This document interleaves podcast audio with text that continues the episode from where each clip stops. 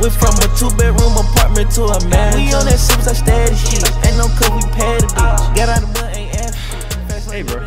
One, two, three, four, five episodes and counting. Yeah. Yeah. Episode five. You already know what we doing, bro. The Enlightened Steve Brothers. Lighten Brothers, man. Episode five, man. It's been crazy. We back into it. Man, we, me and Emery weren't even thinking about recording today, man. I had my own personal stuff going on. Em had his own personal stuff going on. But you know what? We got to give the people what we want. The grind don't Or, stop. Ooh, got to give the people what they want. My fault. Grind don't stop. man. grind don't stop. This is an everyday type of thing. It don't. Uh, before we get into things, uh, for those watching on YouTube, y'all uh, may be surprised because I don't have a mop on my head. Take it off. I had No the hat cap. on, but as you can see, my head's clean, cleanly shaven. Um, yeah, it's just uh, you know, oh my. things happen. So we're skinheaded in it right now. Um, I got my SpaceX hat on because you already know how I roll. Y'all know where I side. Uh, Space gang all the way, man. Yeah. But uh, let's get into it, bro. How did Michael Pence not feel that fly on his head? Michael Pence. Well, you know, um, I'm not a fly type of guy, but I heard flies are attracted to, To what? to poop, to poop people. So, what are you, are you saying? He smells like poop, or he's a poop person? Maybe a little bit of both. I don't know. Well, here's I haven't met the guy. But. here's my theory. A lot about, uh, and we're gonna get into this debate, but, um, and I don't want to harp on like just crush anybody's candidate, but a lot about Michael Pence to me seems a little bit fake. Um, the reason why he didn't feel that uh, fly on his head might have been because that thing was not his hair was not real. Because look, got that dude's hair is too perfect for him at that age. You got a I'm sorry, it's pure white and it's placed perfectly. What is he? 60s. I don't know how old he is, but that is too perfect for his Well, age. A It has to counter be fake. argument. I'm saying the second, arguably the second most important person in the United States, most important person in the United States, has to have hair of utmost quality. Cause have you seen? His hair is of the gods? have you seen Trump's hair? Oh God! Well, it's that that his hair probably. that man got off. a thing on him. Pause. the second thing I was trying to say about Pence that made him fake is, uh, I don't know, it's just something about his essence, man. It, it, it feels like after the debate or when he gets off camera, he, he unzips his skin. That dude is a. You calling him a lizard he's man? A, he's a lizard. We're not getting into conspiracies, but if there are lizard men, that is a lizard man. I'm surprised he didn't eat the fly on top of his head. Kamala, Kamala, Kamala, Kamala. She really represented for um colored women Yeah, I say colored Yeah. because I don't know. Because she black, she, Indian? she what? has a deep ethnic background. yeah, definitely. I'm not too certain of. I'm not ancestry.com, but you know, hey, she was she was holding her own. Yeah, she it was definitely. a, a sight to see, man. Well, this was a different debate than last time. Uh, yeah, last time was a train wreck on top of a plane crash, on top of a helicopter crash, on top of a boat And this sinking. one, and this one was just a fender bender. There were Yeah. definitely everything wasn't the best. Um, Mike Pence obviously going over his time a lot. Um, one thing about Kamala, maybe it's because a lot of people don't know about her, but I feel like every time she introduced an argument, she had to give an acc- accolade. Mm-hmm. Like whenever she gave one of her policies or something, um, she was like, "Back when I served on this, this, this, this, and this, and I did this, this, that, and the third. She went on. She took up like 30 seconds of her time just boosting herself up. That is- that was a good strategy. Is that a good strategy? opinion- Opinion. it might it might be a good like strategy. as I said before, um, I don't really think majority of Americans are that educated, but I do know a lot of Americans are gonna tune into the podcast. So, yeah, I'd say that. you mean the debate? I mean, yeah, the hey, into the hopefully a lot. Hopefully a lot of Yeah, yeah, American yeah, yeah. Americans. But you know, um, tuning into the debate, and she's taking that opportunity and her using that platform to inf- um, influence their opinion. yeah, so, I guess that's a good political strategy. Just for me, They- I was kind of like, okay, we get it. You you did what you did. Now tell me what you're. Tell me about how you're going to help us. Yeah, you know? but they did say that the, the um well a lot of people say the debate is like the turning point um really in the election that will like sway a lot of voters and I think Uh-huh. she did a pretty good job at doing that swing. Yeah, I mean, I felt like I was on a swing. Well, I can't vote, but you know. uh, one I don't know. One thing about this debate, last debate, I watched every second of it. This debate, not gonna lie, I felt bad as a content creator that I did this, but um, I fell asleep. Oh, you fell asleep. I fell asleep on this. I was debate. actually watching it while doing some homework. What'd you think? Watching it, and I didn't even really watch it for real. I just heard some pretty key point. Um, like I I listened when they were talking about climate change. Oh gosh, climate change Stop and it. Stop racial it. inequality. Woo. But you know, um, that yeah, climate that's change. about it. I that- was zoning them out. that climate change topic again, man. Uh, it's basically the same thing. It's um, the right side barely believing in uh, climate change and not believing the science, and it's the left side Yeah. kind of, you know. I mean, I think Kamala There this time did a lot better than Biden, at least. There was a lot. Uh, there was one thing that she said that resonated with the Democrats. Um, Mhm. She said, "If President Trump told me to take a vaccine, I would not do it. But if the scientists told me to, I would." What do, Yeah, you, what do you think about that, man? well, well, here's the thing. And I was wa- I rewatched the, like Biden. I rewatched the highlights of the debate before we started this episode, and when she said that, I w- for a second I pulled back, and I definitely want to give my instant reaction to this. Um, I want to hear what you think about it too, but it's like, well, if there's a vaccine, don't you want to take it? Now, I, I don't. Ah, that that's a tough one.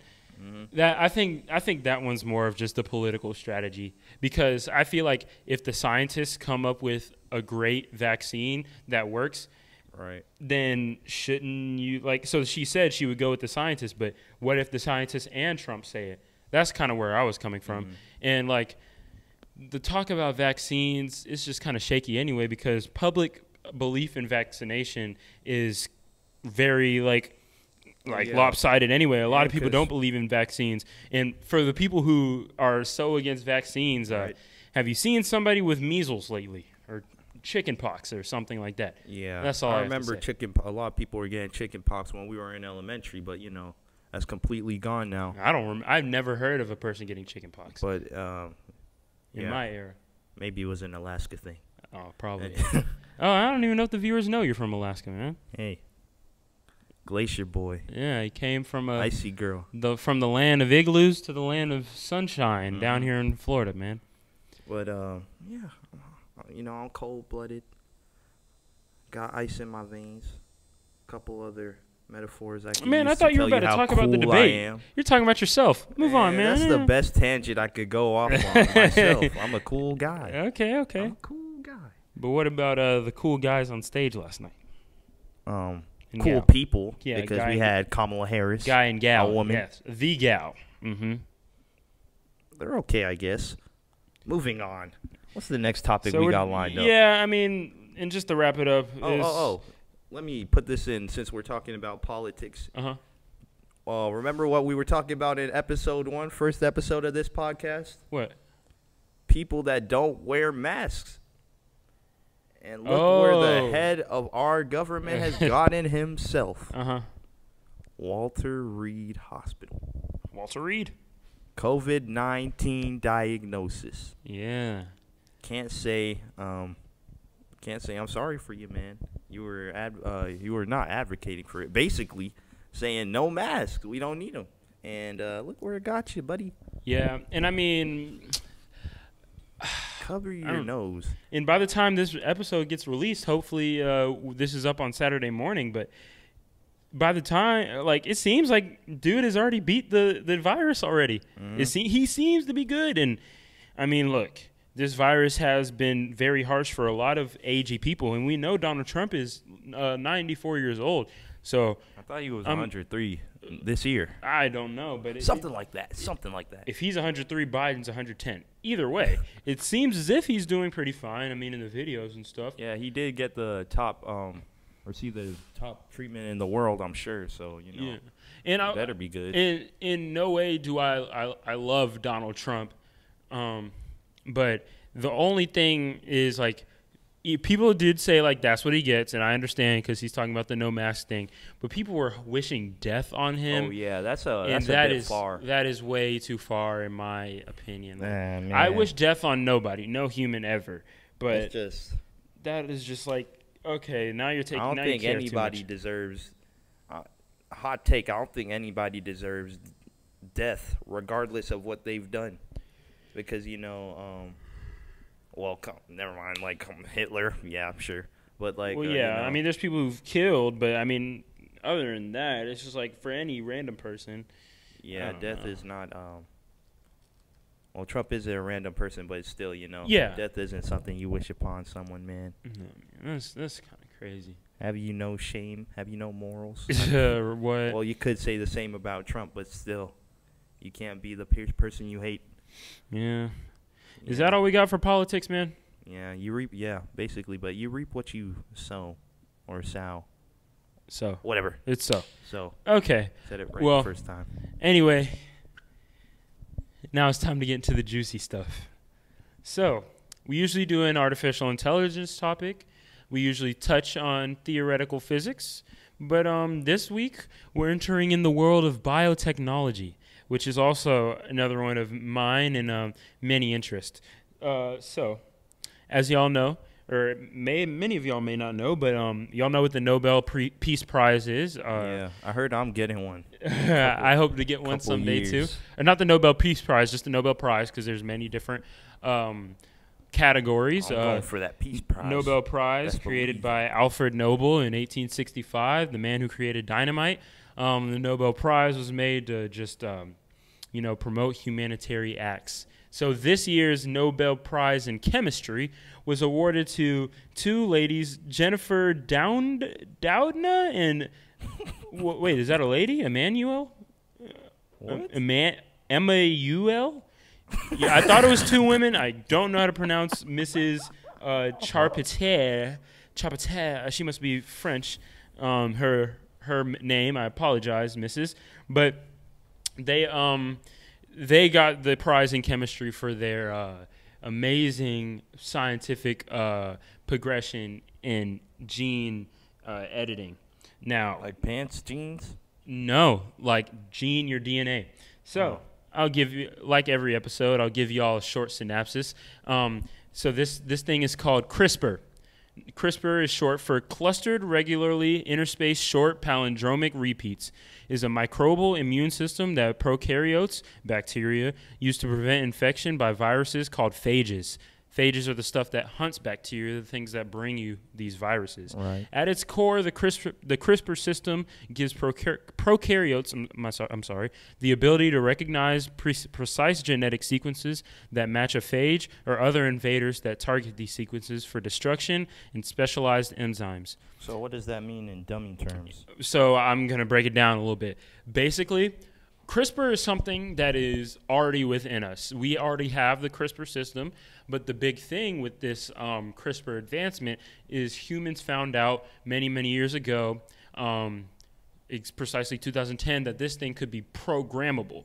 So what happens is whenever you contract a disease, um, these things called phages attack and try to kill bacteria within you. Um, bacteria may die off, and that's how you get sick, or you may have sickly virus, bacteria, whatever. But anyway, um, your body remembers uh, the sequence of if if you if the bacteria in your body doesn't end up getting killed, it remembers the uh, DNA sequence of the phage, the virus. So it remembers this and it gets um, put into the database, which is the CRISPR system. Now, what CRISPR uses is this protein called Cas9, CAS 9. And Cas9 is what's used to, once it sees anything with that ex- the same exact DNA sequence, it goes out and kills it. So that's why with vaccines and stuff, um, whenever you get this, that's why it gives you a little bit of the disease so your body remembers it. And then next time you get it, you're able to remember. So Yeah. now on to the interesting stuff about CRISPR. I'll just give you some of the things that uh, CRISPR says is its main use. Um, so CRISPR, a gene editing technique, came out in 2010. Its main uses are adjust human genes, eliminate diseases such as cancer, Alzheimer's, things in that nature. Uh, it also this is for any organisms, not just humans, so it can create better food. Uh, CRISPR can also edit live cells, and CRISPR can also attend to aging. It sounds to me like we're about to get a real life version of the X Men. And this is the very futuristic side, and this the side that uh, you know makes my ears perk up. Let, us get into the immediate the immediate uh, impact of CRISPR, and then we're going to move on to the futurist science that uh, makes my heart tingle. Okay. So immediate Heart impact. tingle. Yes, I love future science, science fiction. Um, so I have been um, an advocate um, throughout the five episodes of this podcast for eliminating human disease. Yeah, we so, uh, Yeah. eliminating human disease in general. I mean, everybody has somebody in their lives who's affected by things from as low as colored blindness to things such as cancer, Alzheimer's, and all the way up, the whole spectrum. Oh, color So- blindness is considered a disease. Yes, yes. But uh, well, all ail- human ailments are um, within your DNA um, to a certain respect. So a lot of them are genetic diseases. So this way of gene editing or uh, gene therapy, genetic engineering, uh, you this is the this whole CRISPR system is just known as like a special like thing of like a like the golden scissors basically. So you you're able to seek out and cut out any um abnorm abnormalities or uh, things within you that will like basically deteriorate your human livelihood. All right. So what about Jean Grey? What? Oh God! Stop. No, we're not talking about superheroes right now. Uh, hey, Jean Grey, she's fired up. Um, but yeah, man. So like, what do you think about this this new science that is coming out? And um, before there there is a whole another side of this, but like, uh, just what what does it make you think? I'm one for all the um, technological and scientific advancements. Maybe you've gotten that if you've been watching the previous episodes. Uh-huh. And yeah, this might take the might for now take the cake above AI because um, really? yeah, hmm I'd say like like on the ocean versus space debate we had, my main stance was like we better uh, try to understand the things like that were are closer to us now, Uh-huh. and I'd say like um understanding how to figure out and um, develop and improve upon our pre-existing ailments hmm takes pres um takes precedence over um trying to um develop stuff like AI. Well, I'd say AI and, And tech. CRISPR are neck and neck. I'd say we're at the same point. But you know Mhm. what? I, I respect I respect that point of view because as much as I love AI, this CRISPR thing, I did uh, a lot of research on it once the story came out. I was uh, very impressed, and you know, I feel like I mean I just I want to have my say in this too. This is this is extremely exciting. Um, but yeah, so immediate impacts for those uh, who want to know. Whenever we talk about science, y'all may think, "How does this help me now?" Um, well, for one, l- before we go any further, this thing, uh, CRISPR, uh, in the gene editing, it's not absolute. Uh, mistakes are still made, um, but as science goes on, we're, we're getting better and better at understanding the human genome. But um, I can just paint a picture um, for you within the next 20 years. Uh, you go just for a regular checkup, or maybe your phone, or whatever um, human uh, computer interaction system. It tells you, look, you have some type of disease. You go to the doctor. They check on you. They see um, a real primitive, a real primitive case of cancer within you. So you're able to use CRISPR. They're able to um, basically implant uh, this CRISPR into your body, being able to live edit your cells and genes to basically eliminate something such as cancer before it even gets to a point where it starts inhibiting your livelihood.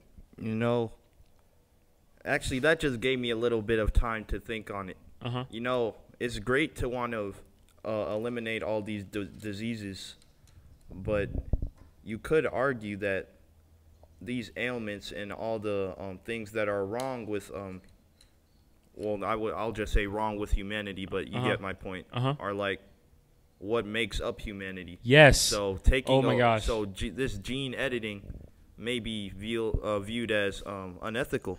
Absolute. Okay, now that you just forked into two different topics. Now we're going to start getting into the future thing. Um, that's one uh, for- side of the fork. But the other one, when you're talking about you were basically saying the finitivity of human human of a human life is why we're able to achieve such greatness. The fact that uh, human ex- life expectancy now is somewhere in between I don't know 80 and 100. I have no idea what our life expectancy is, but the fact that we're only going to live to 90 means we got to get things done within these decades we have, as opposed to living to 200, 300, up to a thousand, which some scientists believe we can get there then we would create humans who are not as um, you know Useful. hungry and useful i guess too that too um, for me personally with all of this thing go- going out with uh, understanding the mitochondria and things such as crispr abling to slow or find things within the aging process to make us live longer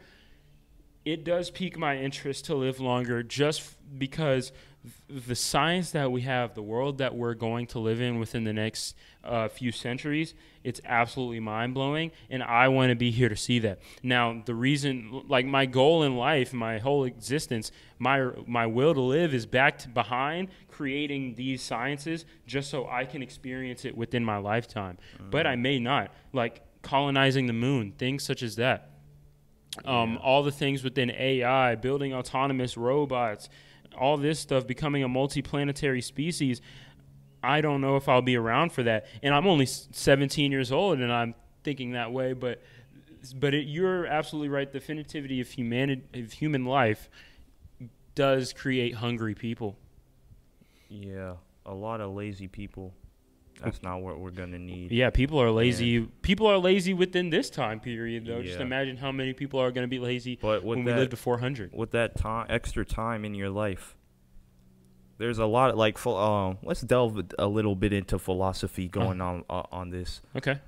Uh, they do say that with um, age comes wisdom, Mm-hmm. but you know, I agree with uh, with that up to a certain. Um, I, I I believe knowledge is endless, Yeah. but you know, I don't think knowledge capacity is endless. Okay. So even with the uh, even with our growth, I like you said the fini- uh, finitivity. Yeah, finitivity. Um, even with the even with that Finite um, nature.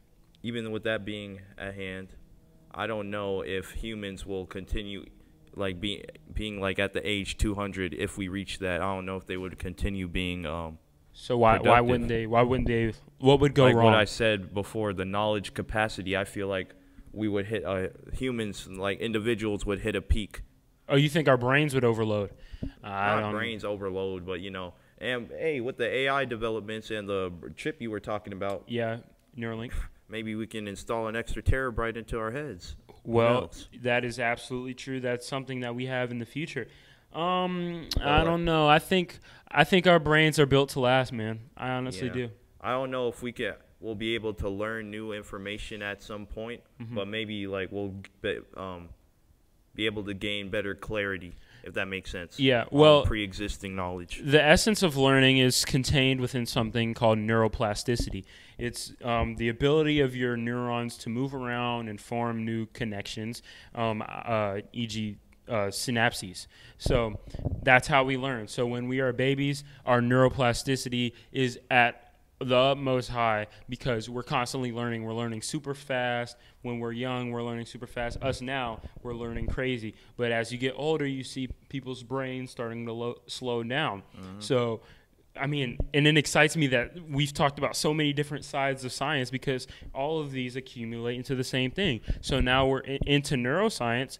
Um, understanding neuroplasticity, we may be able to, um, like, I guess, increase the output or increase the the max level, um, so adults will be able to learn as fast as or as plastic as they may have before. Now that's Yeah. why people say if you want to live long, you need to keep learning and keep challenging your brain so you don't lose that that plasticity. But so with AI and stuff, and this was in the Matrix where like um, uh, uh, the main character, for some reason I'm blanking on his name. I don't know why, but Keanu Reeves, he uh, Master he, Chief. no, he um he learned kung fu with it, within one download because within that movie what it represented was that um, the computer and humans have like learned about neuroplasticity to the point where we've they basically mastered learning so they're able to download information into the brain That's just because he's Keanu Reeves. well Have yeah You, have you watched John Wick? yeah He killed the Um, dude with a pencil. and um that I mean that for me that takes out the fun of it a little bit. I love to learn because I love the process of it, but definitely like neuroplasticity is uh, definitely um the key to us living longer. But um let's continue this CRISPR thing. Um so along with aging, which is what we hit on, um adjusting human genes uh but what's going on now, what's already happened, we have genetically modified food, but we also have things that we call designer babies. Um, so genetically modified humans. Let's get into that. Um, GMH. so I people, I, I'm pretty sure now with pregnant women, they already like tell them that your child has this percent chance to have ADHD or Mm-hmm. be autistic or something like that. So we're getting to the point where at birth we may be able to eliminate some of these uh, downsides. But the issue with this is that it opens Pandora's box. So if we take out obesity within our child, well, where does it stop? If you take out obesity, why not give your child perfect metabolism, which is ob- obesity? Why not give your child perfect eyesight, give them perfect muscle structure, give them great height, great intelligence, great Y'all looks, just great making eyes? super babies. Right. So the, it gets to a real unethical point. Yeah, it, it it's already unethical in my opinion. Like I think now, did you already say this? I think now they're able to choose their gender. Really? I didn't know that. I'm pretty sure. I had no it's, idea. uh, it's really close to that point. Mm-hmm. But either or, why would you do that? Right. I mean, it's like. Let me draw as close as a comparison. It's like um.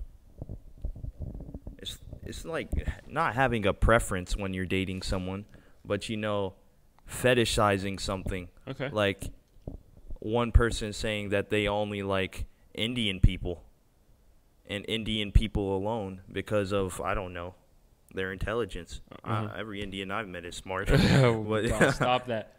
but you know, it's freaking it's crazy that you're gonna decide a whole human's life just on not on a whim, but it's not up to you. Yeah, and and this is what's been entrapped within this whole CRISPR development is that the scientists know that the they believe that the science is progressing so rapidly that we don't have the time to address these ethical and philosophical concerns. It's like yeah. But I'm- that's a that's if- kind of a no-brainer to me. And it's it's a no brainer to most people, but it's it's to the point where, I mean, I don't know because they're going to want to, somebody's going to take away al- Alzheimer's within their child, Yeah. and once one person does that, more people start to do it. So it gets mm-hmm. to a point where everybody's starting to take away Alzheimer's. And then, you know, that's why I said Pandora's box. It's like it keeps going and it, it gets to the point where people then where genetic modification in babies and humans is widely accepted because I mean there are certain things that would be kind of cool like when we become a multiplanetary species it would be nice to edit somebody's genes so that they are able to function better on Mars than Right. us earthlings can All or swim better give give a human gills Yeah. or something crazy give them wings like something crazy like that and it gets to the point where like i mean just like because i saw this in a video earlier but like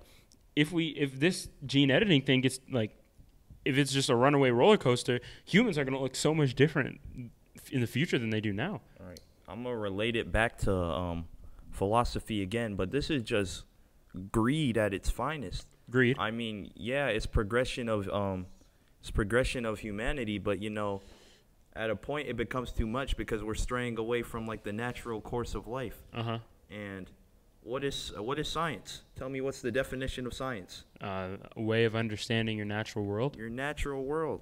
But this is unnatural. Uh, Mm, You can't, uh, but can't I- pick and choose. I beg to differ, but it's all within the laws of biology and within naturality. The the fact that we it's it's something available to us. Yeah, but when you put human um when you place uh, human variables in there, On- because I'm I'm not sure. All right, humans, us ourselves, bio, uh, biologically, we're um, we're uh, natural. We fall under the constructs of the world. Mhm. But you know, our thoughts are unnatural, and I would I, I would believe that as far as I believe anything. But you know, like um, it's crazy that greed and well, greed is just the desire, intense desire for something. So the intense desire for like, um, say you're like you were saying Alzheimer's. Say your family has a history of Alzheimer's, and you just want to see your future generations not go through that type of pain anymore. Right. Well, yeah, that's understandable, but you can't do that. Hmm. It's just not right, man. Hmm. That is an interesting thing, but it's also to the point. I mean, if the science is available, I ask you, why go through something like that? Why, what's why elect to go through that when you know that? Um, and this is under the assumption that the science is perfect, and there's not going to be many errors, and we've progressed. So this is years down the road. But the my question to you is, why elect to go through something like lung cancer or Yeah. if you're blind, why elect to be blind when you know there's something that can that can you know take well, away this isn't that? really something I can rationalize. you said it is or it no, isn't? it isn't. Oh. I was just speaking uh, specifically, in trying to at least in terms of science, but this Uh-huh. is where like kind of faith and religion comes into play. Okay. And I'm just thinking, man, some things aren't um, meant to be handled by us, Uh huh. and you should leave it to the man upstairs. I and I understand that, but I also believe well within the science community, many of them aren't religious. Um, but I also believe, like, I mean, many people across the world aren't. And I mean, there's also probably some religions that are able to rationalize uh, this thing within their religion. I, I don't know. I mean, I'm within the religion I'm in, but either way, not many people are going to come from the same Christian, like, thinking that you might. So, I mean, I, I don't know. It doesn't seem Yeah. so. it just go. It just begs uh, the question: um, When is growth enough? And I think I would say that um, there doesn't need to be infinite growth of uh, of the human race. Yes, there can always be ex- um, further understanding of what we uh, like. Say in a thousand years from now, we just find everything that we could have found on Earth. And yeah, we could go to other planets, but I don't know if we should. Maybe Well- we should be content with what we have. and maybe so, but that is not within the essence of humanity from my perspective. Mm. I don't believe, I don't see humanity ever settling. The only way humanity will settle is if a meteor comes in and eliminates us, or if, if some Type Four um, alien civilization decides to um, extract us from this planet or from this universe.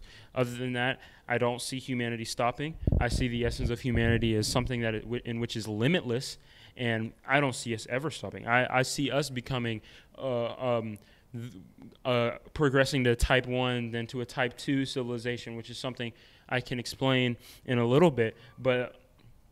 I see the human race is expanding and becoming a multi-planetary species. I see us moving past being Earthlings, and I see us as inhabiting our uh, many planets across the universe. And the only issue with that is um, the the expansiveness of, of space. So for one, we have to find a way to, uh, you know, um, tra- transport ourselves across this space and um, to make hum- humans multiplanetary. Because Mars, Mars is different. It takes whatever time to get to Mars, but mm-hmm. outside of our solar system, there doesn't seem to be any more like habitable planet other than Mars. So other than that, man, we have to go so far to get to any other planets. So I was I was thinking on the terms of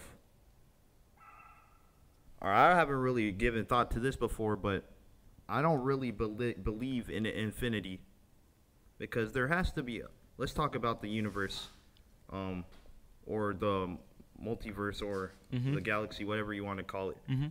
I don't believe there's infinite numbers of these. So just thinking in extremes, saying we live for maybe a billion more years from now, and humans have um, um, done so many developments Mm-hmm. where we couldn't even be considered humans anymore. But Mm-hmm. there's there's some point where you reach a peak, and there's not more, not much farther you can get. I don't know. So, I don't know. I'm sure- well, the mathema- infinity is just a concept of rational. It is just a concept of Mathematical concept, rationalizing yeah. what we do not yet understand. Uh, yeah, I agree with that. I mean, because yeah, mathematically, infinity absolutely does is a, a rationalization, but and within uh, I forgot what this is called, but it's some sort of progression graph, and it's used within AI, and it's like an expectation graph. We have our expectations skyrocket, but there is some sort of plateau, and it does get to a point where like many technologies plateau in a certain respect but I don't know that that plateau may be so high above. I already know that the places that we can reach now, it's like way beyond where we are as humans. So wherever our limit is, it's it's out of mind, out of sight, and um, yeah, man, it's I, I believe it's out of mind, out of sight right now. I I don't see many limits on humanity yet, other than uh, being defeated by if there's some alien race or if there's a meteor or climate change, or if we defeat ourselves, then there is no argument. That's probably what's gonna happen We have if we, we, do get defeated. we it's have gonna be by ourselves. we have to be able to preserve ourselves in order to come up with any of these phenomenal sciences, man. Human nature in itself is just destructive because we wish and want and we do t- um, get to the places that we desire. Like th- uh, a thousand years ago, nobody would have even dreamed of a light bulb or technology or even a- an un- deep understanding of physics. And look where we are now. Yeah, but at the same at the same time, um, Just look at, at the Cold War, wait, man. I, I think I just messed up. I don't even know what I was gonna say. Look at the Cold War, man. uh huh. Had things gone a bit differently, we might not even be here right now. Well, yeah, I mean, there's definitely certain epics between in our um, humanity's time period, but I mean, I dude, we've we've lasted for so long, Yeah, we millions have. of years. But you know, there's always an end to something, and hey, after that end, there may be a new beginning. But who am I to say? Well, and I mean, within now we're talking about theoretical physics. I mean, the universe within itself um, will end up collapsing on itself. So right now the the universe is expanding, but when um, it hits the peak of this uh, curve and the universe starts uh, contracting um, back to where it was um, when the uh, since the Big Bang, that that could be so there definitely is uh, some type of ending that's what some people believe but then the believers in string theory and multiverse think it goes it's infinite so who we uh, who knows man yeah that's that's deep This stuff though. beyond me. so onto the ethical things um, well let me ask you this question um, so since you seem kind of uh, uh, like stead like kind of stand backish on the gene editing thing do you believe that we should ban it No, okay well then where do you believe it should stop I believe it should stop whenever we deem it deem it as too much. But there has to be an event that happens. I'm just speaking in uh, what ifs right now, Well- because and we don't. I don't even have a full understanding of gene therapy. uh-huh But let me give like a. Let me try to think of an example. okay Um, you can talk about it. This is my. Uh, Well, okay. Well, what I was going to ask you, I can make it easy on you. It's like, does it stop? Does gene therapy stop on making better food, or does it stop on editing animals? Because we have see-through frogs. Like we've already edited animals. We there's look it up. We have see-through frogs.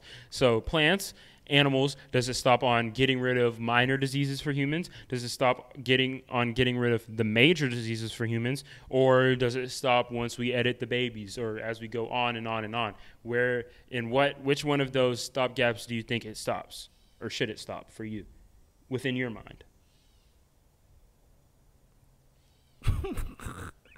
kind of. Uh, this is a tough question. I think it should probably stop. Yeah, like I said before, I think it should probably stop when um is deemed too unethical. But who And de- the- no? But there is there's no the world must deem it unethical. It happens when people start complaining when people see the wrongs. People people complain about cell phones. There is no this just goes as back to there's no such I'm thing as saying. global consensus though. This is just goes back to what I'm saying. We're escaping the natural world. Like you said, see-through frogs. What's the point of see-through frogs? What what do they provide? I'm sure they have some great um uh, effect to the ecosystem, or they wouldn't have just made see-through frogs or whatever. well, yeah. But you know, it's just like it's gonna. It's just a bowling ball. Uh, it's just gonna be a bowling ball continuing to um Or like an avalanche, like the yeah snowball. whatever um snowball into into something bad we're gonna get to a point of no return at modification Uh-huh. and then we're gonna just look back and be like oh is this even humanity anymore all right th- that's what i was looking for it's gonna it's gonna it's gonna it needs to stop at the point where humans begin to lose their humanity because that's what makes us What is that what is humanity? humanity is um, the natural world. It's us under trying to understand everything and working with what we have. But so is the natural world being an animal, being a caveman, or is the natural world recording this and uh, we're able to show millions of people us speaking right now? A The caveman would say a caveman would say this is unnatural. the natural world is when everything that we know is modified and has no relation to what it originally was. Yes, you could call that technological advancements, but you could also say that that is just driving away from what we know. What do we know? I mean, we're learning new things. So then it gets to a point where we're not going away. We're living in the knowledge that we have, don't you think? Yeah, that's just purely philosophical, then. Yeah. That's philosophical. I mean, we're in essence we've been talking about philosophy this whole time, but I feel like there's so many there's so many different sciences. Next episode, I want to talk about nanotechnology, to where you can use machines to create anything. Nanotechnology. We're talking about biotech now, computer science, artificial intelligence, theoretical physics, um, biology. There's so many different things. There's so All many different factions of science. I feel as if we are boundless. Yeah, let me put it put it this way. Mhm.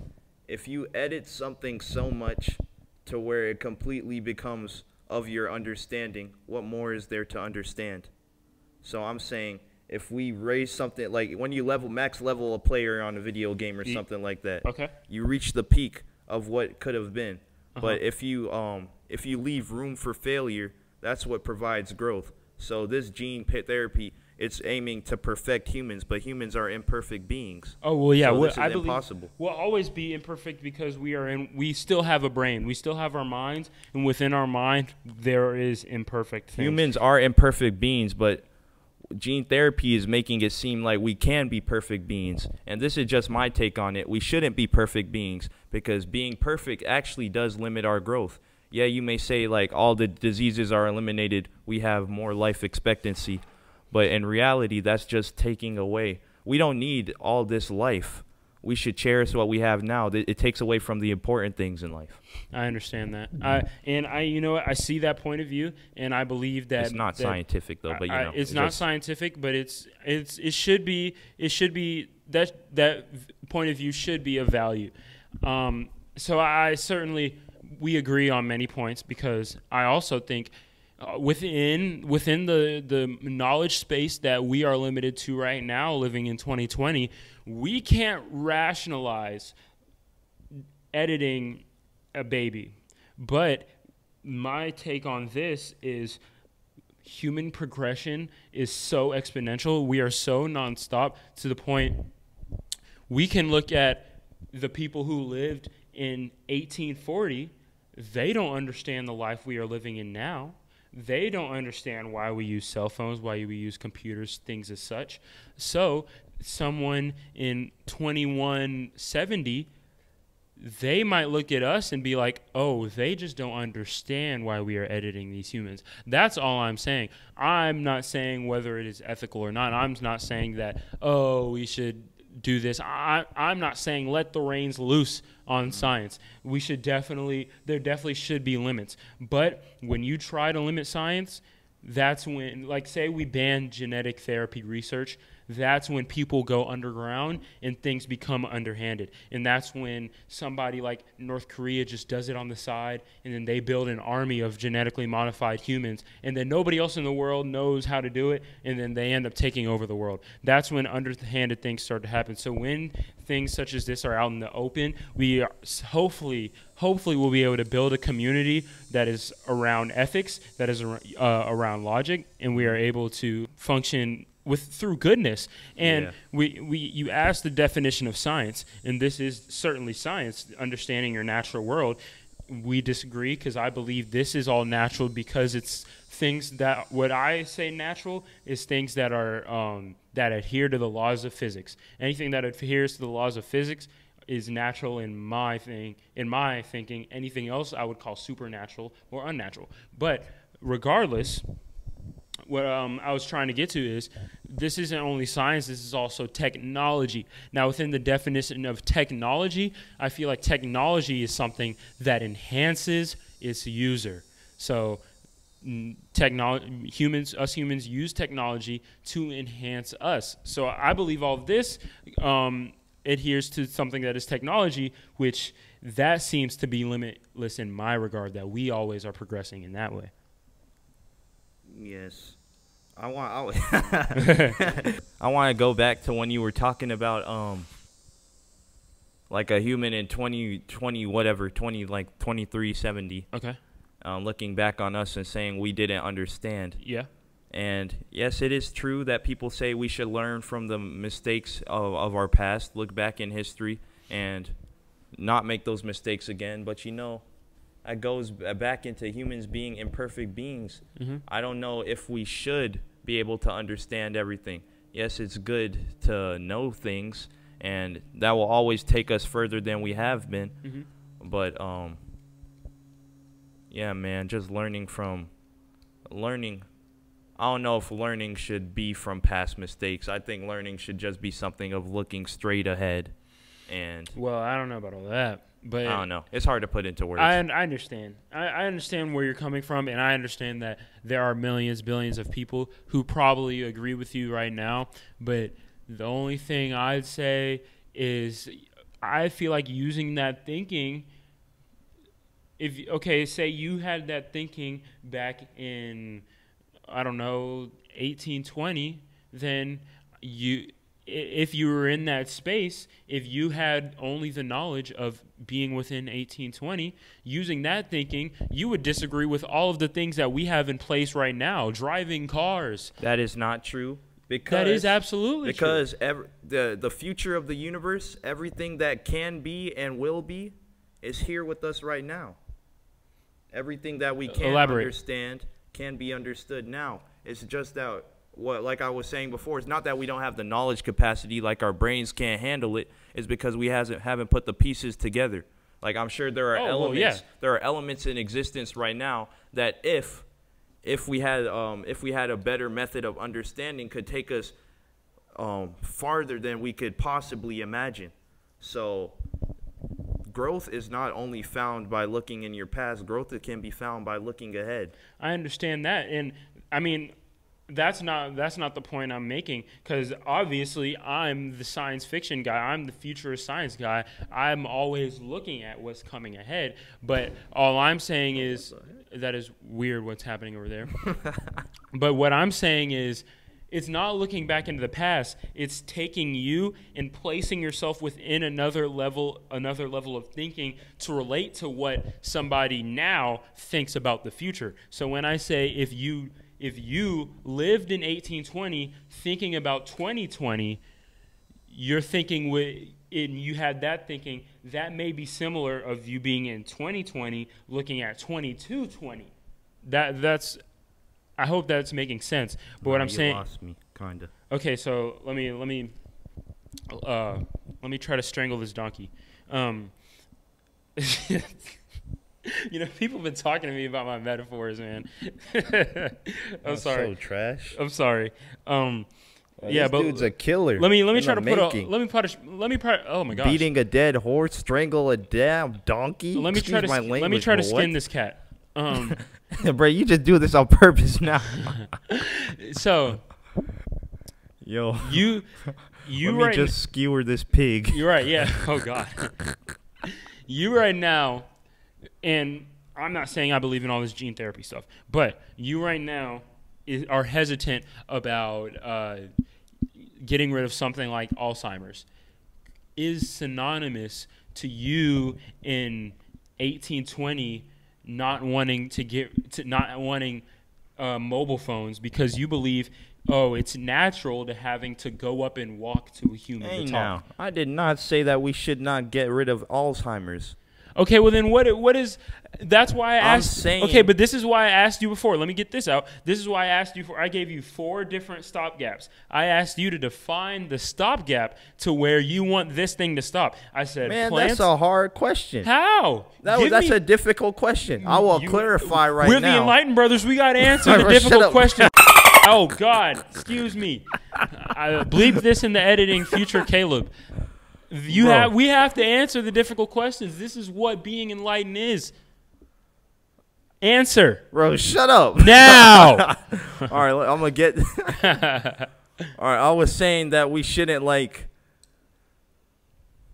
Man, whatever. Screw that question. No. Moving on. no, choose a star. Um, see, see, this is right now. We are at the, the the crossroads. Okay, this is the this is an epic battle between science and uh, whatever side you're on. Okay, Science and love. It, uh, science and love. Either way. So I gave you five different points. I said editing plants to give humans better food. Then I said editing small animals to do whatever. Then I went on to getting rid of small diseases such as erasing colorblind or maybe deafness or something like that. And then I said erasing big things such as cancer, heart disease, things that take away your life to the fullest. And then I said designer babies and all that stuff. I right, assume you put it this way. I feel like we should have things that mitigate these, but it's uh, it's all coming back to the same original stance. Mm-hmm. I just feel like this is taking away from the humanity in humans. So yeah, I'm on the side of this being unethical to an extent. Gene therapy is good, but you know, I don't know if it should be a solution to all of our problems. Then there will not be problems to solve.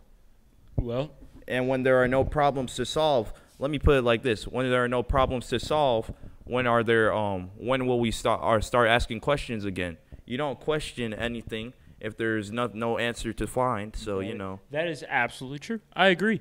And I believe within the expansiveness, if we progress, if we can keep progressing to type 5 um, society, and I really need to describe what these types are at some point because people may be getting uh, confused. But if we re- uh, progress to some superhuman society, I believe the problems, I believe the questions are always limit um, limitless that too. If- eliminates the substance of life.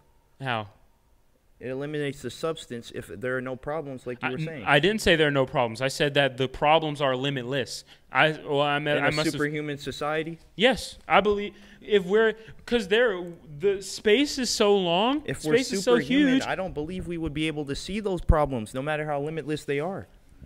Mm, that is you know that is a. uh, a perspective. I, I can see that. I, I can see that. I can certainly see that. But if we are this uh, society of greed that you try, uh, paint the picture of, then I feel like they would want to see the world, uh, the universe in its totality. If we get to this some type of crazy, um, indescribable human society. I believe that they would that you could always venture out, and then if the science that people believe in now, if they some, I, it, it takes, I mean, the the universe is 14 billion years old, so the problems within our universe are limitless in a, a human perspective because the just the the all-out expansiveness of our universe is it cannot be completely explored by one entity. So we will we will never run out of problems. We will never run out of questions. I believe. I don't believe so. But All right. let me let me Let's think clarify. of- all right, I'm re- I'm just gonna I'm I don't even know how to put this. Uh-huh. Let's think of a world where scientists, majority of scientists are correct in their non-religious beliefs. Okay. Sorry, God, and Okay. like God, quote unquote, God doesn't exist. All right. Since we are made in God's image, I believe we all we already have room for flaws, and that's why humans are not perfect beings. But in this utopia, utopia, uh, in this utopia. world, when where God doesn't exist, um, I would say that humans would definitely be able to reach that image of being perfect. Yeah. But you know, when when you're per- when you're perfect, there's no more room for growth. So I hear that. like with this with this gene therapy, um, eliminating Alzheimer's and all future diseases, that would be reaching perfectness biologically in our bodies. Mm-hmm. And when that perfectness is reached, there's no more um, there's no more questions to be a- asked, Well, no more questions to be answered. I think we could go on this for hours. this just eliminates the inquisitive mind. we That's what I believe. we we definitely disagree at some point here. Um, and for people that may think I'm a mad scientist, I would definitely like to clarify my point of view, um, because I also love the the uh, uh, human frailty. I love the fact that we everybody has flaws, and that is also within the essence of humanity. That is also uh, that's just that's just ma- makes us who us are who we are. So in no way do I desire to be perfect. In no way do I desire to be immortal. But I also have an understanding of the progression of science, and I have an understand of understanding of where this. Uh, if you put it down on a diagram on a graph, I understand the exponential nature of where science progresses. So, although I may not love to see babies being genetically designed, I also know that the with the information we have, governments even may try to stop this, but it is within humani- humanity's essence to also innovate. We will get to a point where there there are certain science that you cannot deny, and that's that is my standpoint. I believe that there are certain mm-hmm. things that you cannot deny, and I believe that there definitely needs to be constraints to gene theor- gene engineering, but also it doesn't need to be banned because when you ban things, that's when I talked about North Korea developing super soldiers that can fly and kill everybody, that type of thing. But I also believe that. So therefore, um, I believe that it should be open to an extent, like Emery said, it should be open to an extent. Therefore, we are able to explore this and develop, you know, good uh, good principles behind this. And this goes toward all science that uh, affects humans. All right, let me also clarify because I feel like my thoughts were kind of jumbled up and placed at different thoughts. So Uh-huh. basically, um, you know, the essence of science, I really think, is just progression. Okay. Looking towards the future, I wanting to see what we can do, what we can compl- accomplish with what we know, what facets we can break. But um, I also do believe it, it, it's a popular belief that um, humans are limitless, but I, I don't think so Okay. and that peak it's um that peak it's intangible for me and like for everyone i don't know what that peak will be Mhm. i don't know how far that peak will be but i do believe there is a peak i feel like we're limiting the peak of where we could be you know um like i was saying before just trying to perfect imperfect beings it's not something that should be done and you know, um, you could say that these innovations, there's always room for growth, and these innovations, they're always going to cause growth. But there's, uh, like with the peak and everything, I think there's a point where you innovate too much, and that removes the ability for you to innovate any further. Well, my only issue with that statement is that you're also kind of toward not even though you said there's a peak if you say that we progress towards that peak too much are you saying that we should slow science so that we can not reach that peak as fast because I think if you say there will be no problems left over if you want there to be problems don't you want to solve those problems I think you're thinking of my like peak as like, like put it in like a probably a diagram form, just a straight line, and like I don't know where the top is, but no, there are multiple peaks that humans can get. Like in a game where you make choices and stuff, there are multiple routes we can take. Okay. So I feel like the route we're taking with gene therapy is towards a peak that like could end shorter than the peak that we uh, have the potential to reach. Mm, well, then, yeah, we were just looking at it different mathematically. I didn't see a peak as so. You're you're that's more like a uh, what is that called? A, a dead end. You're you're more thinking Yeah. a dead end. Yeah, a dead so, end. yeah, a dead end is how you, to how you uh, really think it is. Like so, you think. So there's multiple lines. I talk about forking a lot. There's multiple things Yeah. that uh, humans can partake. Basically, And I think if we go this way to that gene fork, Yeah. then that goes to a shorter than well going this way. We end earlier because we chose gene therapy as opposed to living in a different way. right. That makes And sense. With gene therapy perfecting it, I feel like that would be the bad ending for humanity. I I, I, I can see that. I can see Yeah. that. That makes sense. Basically, to sum it up, um, imperfect beings should not be uh, chase that image of being perfect. Well, Alright. yeah, no, they can chase the they can chase that image of being perfect, but I don't believe they should ever reach that image of being perfect. And you know what? I can I can respect that. I can respect that. And um, you know what, man? We Bro. we're already an hour in. That is absolutely insane. even, did we have any other topics lined up? yeah, we did. We have one more. That's tough. Um, but you know what? And we're not going to edit any of this out because this is a, a true a, a, a debate, not a debate, but we This did debate a a little debate. bit. But it, this was a debate, but this is a, a discussion because we don't debate like our presidential candidates do. We're we're discussing well and eloquently. I believe that You know, this was- is something that should be cherished. I This was is this is enlightened, man. yeah. From this, And, and, shake my hand. as as was I. As we we enlighten each other as we enlighten you. And oh gosh, man, I feel like we could talk for hours because Yeah. now me with my SpaceX cap on, I want to I want to feeling himself. I want to talk about so many different sciences. But Wait, you know I what? know nothing happened this episode that really could ask for this. Oh wait, no. What'd you say about ski- skinning a cat, strangling a donkey? Hold on, hold on. Oh gosh. So every episode we know that um Emery decides to walk up to the camera, look at the camera, look back, shake his head, yada yada yada. Now he's walking. Oh, oh, he he hit a 180. Yep, he's back and he's going back to his seat. Um, yeah, but no, this. Oh my gosh, three times. But this this was absolutely special, and you know what? I feel like uh, there's there's we could go on for five hours, but why give y'all five hours of content now when uh, we can leave y'all desiring for more? So we Cliffhanger. We, will probably do a gene therapy discussion part two.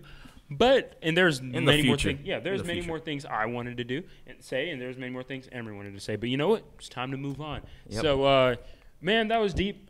Uh, so we'll go into a little bit more a lighthearted uh, topic. Uh, but um, real quick, I'm uh, I, I got I gotta get, go get my water real quick, man. If you want to introduce the debate, you can, but I'm parched after that. Let me get All right. some water real quick. Ready? All right, let's go. And we're back. Um, yeah, what's up, y'all? Uh, so, even though what previously just happened was uh, certainly a debate, uh, well, we still have to do our debate. This is an Enlightened Brothers tran- uh, transition, tradition. Debate of the day. Debate of the day. Debate of the day. Debate of the day.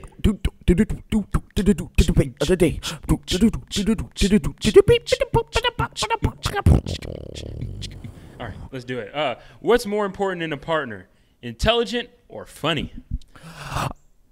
Let's Emery- talk. Emery kicks off every debate as he will today. Intelligence or what? Humor? What was it? Funny, yeah. Intelligence or funny? You know, when I think of my image of the perfect woman, I see. Dude, what? Edit this out. Man, if you're on Spotify or Apple, this is why you should watch YouTube. what? I guess we're not gonna edit that out. Whatever. Son. Oh. you know, having someone you could talk to is really nice. Mm-hmm. And maybe if you're both smart, you can make, make a little intelligent joke. Equals MC squared. Shut up, bro. What's wrong with you, bro? it'll get a little it'll get a little giggle out of both of you. But you know, then you got the funny person. I'm not a woman, but you know me, funny Emery. Coming in the streets. I know it's not a freestyle, but I'm still bringing in the heat with the beat. Okay. All right. Um, but you know, I don't. I don't know. This is just me buying time to find an answer. Oh yeah, no same. Uh, funny, intelligent. Well, personally, I'd probably like somebody that's more funny. Cause you know, you can always become smarter, but you don't learn humor. You can read a joke, uh, like read a joke book, find you a couple here and there, but you know, some somebody funny. That's a that's an actual nice quality to have. Then yeah, I don't really think that it's too common. Real genuine funny people. Yeah, you can get a chuckle out of me, but are you gonna make me hysterically laugh and can't breathe and roll on the floor? LMAO, LOL, ROFL? No. Well, you know, I think most people know where I'm gonna side. Um, so let me try to rationalize it. Um, I came into this debate being purely on intelligence side, but um, you know, I took a deep dive into who I am, into what I value in life, and on this podcast, I talk a lot about uh, science, and I've talked more about science than I have about I've had about uh, you know philosophy and personal growth and mindfulness and all the other things I value in life. And uh, when it comes to a partner, what I value the most is a smile. Um, Bro, if you're gonna do this, what? hell No, no, no, no, no. Let me No, let me you're finish. Not about to, Let me finish. He Let about me- to. Let me finish. Let me finish. All right, I'm gonna get my let two me, cents. Let me finish. after. There is no twist. And although I believe that me and this person, I could love, I would love to talk to somebody. I would love the person I love to be able to talk about all this, the theoretical physics and uh, E equals MC squared, as Emery says, and time travel and all of these things. I'm going to go on the funny side because I believe a good laugh can cure anything. You know what? I A thought you were laugh- going somewhere else with that. No. Pound it. A good. Th- I told you. Let me finish. I believe funny because I've I feel I, a good laugh can heal all wounds. We can have gene therapy. We can have CRISPR. We can have all this stuff. But you know, if if you're on the floor laughing out loud, man, laughing your butt off, that enjoyment, and then just like to look into the other person's eyes and like you know you are truly Just at an, that were- spark. yeah, that spark. You're truly in equilibrium with this other person. I believe you can attain that through funny better than you can through intelligence. Well, I'm gonna take this opportunity to um to address love, man. Cause honestly, beyond science and I won't say religion. Let's keep that out. Beyond science and um just human nature and all of the emotions, I feel like love prevails among all of them, and it just keeps the world moving. If y- y'all may not know that Emery's the love doctor. By I the am way. the love doctor. I am the love doctor. After, you know, I'm after the love. countless I'm- relationships, he's still going. I won't refer to myself as God, but I'm the love God. Yeah, man. You know, I, Let me humble myself, but bro, love love makes the world go round. And you know, any ladies out there, if you're still watching, uh, we don't have to enlighten you just about intelligent stuff. I can enlighten you about love. Enlighten you about love, baby girl. Cut know, this out, bro. we we why'd you say it like that? We, you know what? As much as I love science, and as much as the people may think that I love it, we absolutely Love women. a hundred percent Love women. Yeah, but we agree. I Oh. believe that love is I love. thought you were going somewhere else. Love, tr- love trumps science in every aspect, man. In every way, shape, or form. I don't know if you guys knew this. I'm gonna talk a bit about myself. I'm a I'm a romantic movie, romantic comedy, roman- romance anime type of guy. And rom coms. Oh, I love seeing a relationship build up between people, finding that trust and connection within someone, And just burn like to the ground. Just give your entirety of yourself to. Mm, Like mm, mm, mm, this is mm. me trying to put it into words, but really, love isn't meant for words. People say I love you all the time. Mm. Like Caleb, I love you, dog. I love dog. I mean, I love, I love you, dog. I love you too, kitty. but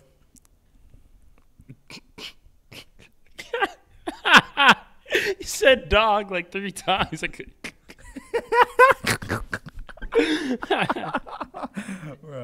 but that word love, it doesn't really, it doesn't really bring together and encapsulate mm-mm-mm. all the feelings that truly go into love, quote unquote. Cause love, love itself is beyond love. You feel me? If you don't, you should try to feel me. Mm. Because where I'm going with this, I'm going places. I'm gonna take you on dates so you can follow and see new places Mm-mm-mm. and take steps back, do the traces, mm, mm, so you Mm-mm-mm. can see where we fell in love, baby. Mm, and I could take you to your wedding and call you my lady. yeah, Yeah. talk to me. And I'm to going to use this to bridge into the final uh, freestyle of the podcast because I think we're trying to go in far with it. Unless you don't want me to, then I'm going to go back and Bro, stop. okay, stop, bro. well, you know, I mean, I didn't even get to say nothing. you, um, you know what? But no, we absolutely agree. Um, the feeling of being able to uh, give your whole self to a person, that is something that you know, it's it, it's hard to resist. It's hard to resist that. Me in my life, it's been hard to resist something that type of feeling. Um, and I don't want to get into my uh, journey as a monk and stuff like that. But you know, I I think this is a good place to to put a stopgap on this for now. Yeah. I, I I certainly believe that lump, lo, ooh, lump love trumps all. Like, and Emery's absolutely right. It's not something you can put into words. It's just It's not a- something you should put into words. it's not. You shouldn't. It's something. It's a. It's an energy between two two people or multiple people. It, it's a certain energy that that you can feel. You cannot see it, but you can absolutely feel like, it, man. To be honest, podcasts aren't for me.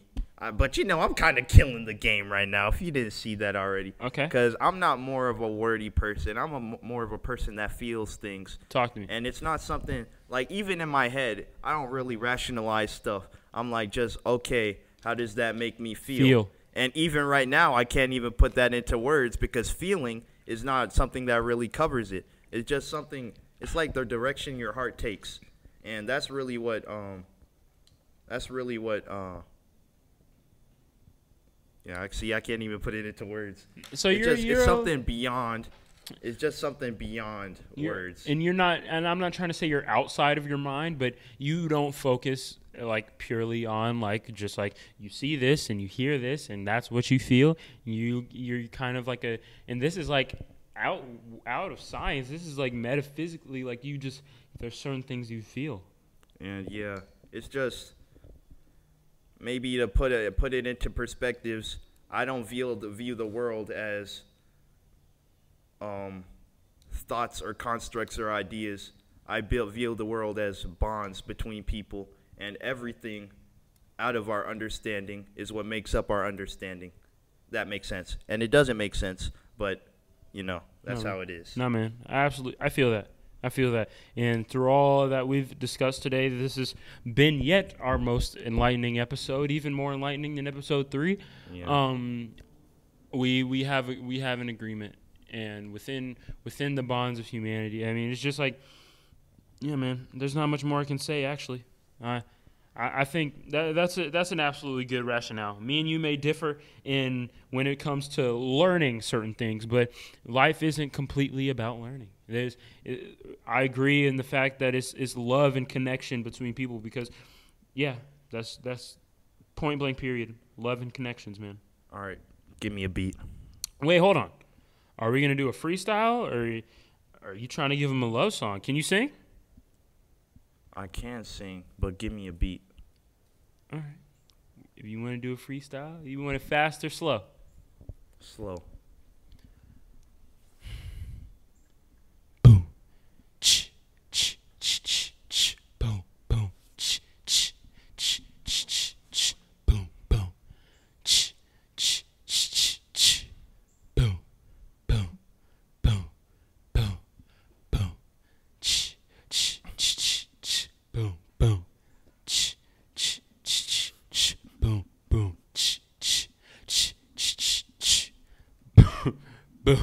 Boo. What, bro? Where you wanted to be? Yo, this, this dude just beatboxing. That's green, bro. I really, I was looping it too. I was looping it too. I remembered exactly. I knew exactly how many uh, beats I wanted per box. Like, I, wow, bro. But you see, that was my love song. That was my freestyle. If you felt it, you felt it. I don't think it could have been put into words. And I think that's the best summary of today's episode. So no, no, no music, no music. No music. Listen to the music of your heart, people. Never gonna give you up. Never gonna let you down. Never gonna run around and desert you. Never gonna make you cry. Never, Never gonna, gonna, say goodbye. goodbye. Never gonna tell a lie and hurt you.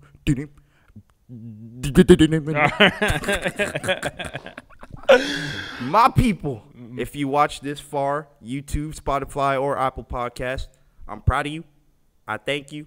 I respect you more than words could say because, you know, it's just a feeling. Caleb? Yeah, man. Love y'all to the most, man. Thank y'all so much. five. In the books, man. Oh, wait. Hold on. You want to talk about what's coming on, going on in the future? Guest on the podcast. Guest on the podcast, man. If you thought it was good enough with just us two, because you know we're pretty magnificent, just picture one more person in the middle. One more person, smack dab in the middle. And we're bringing know, one more person to the Enlightened Brothers. It's podcast. gonna be crazy. It's they gonna, enlighten us more than we can be enlightened, and we won't even be able. To, yeah, mm, you feel mm, me? Mm. It's just gonna be something crazy. It's just gonna be something epic, and yeah. yeah so not only, and you know what, me and Emery, we really got our work cut out for us. But not only are y'all gonna get the enlightened duo right here, y'all are also gonna get a bonus episode every week. Bonus Ev- maybe every week, maybe every other week. We're gonna give y'all. Uh, we actually have to come up with a title. We have to come up with a series. We have to come up with how we're going to interact with our guests. But we are now going to have guests on the pod.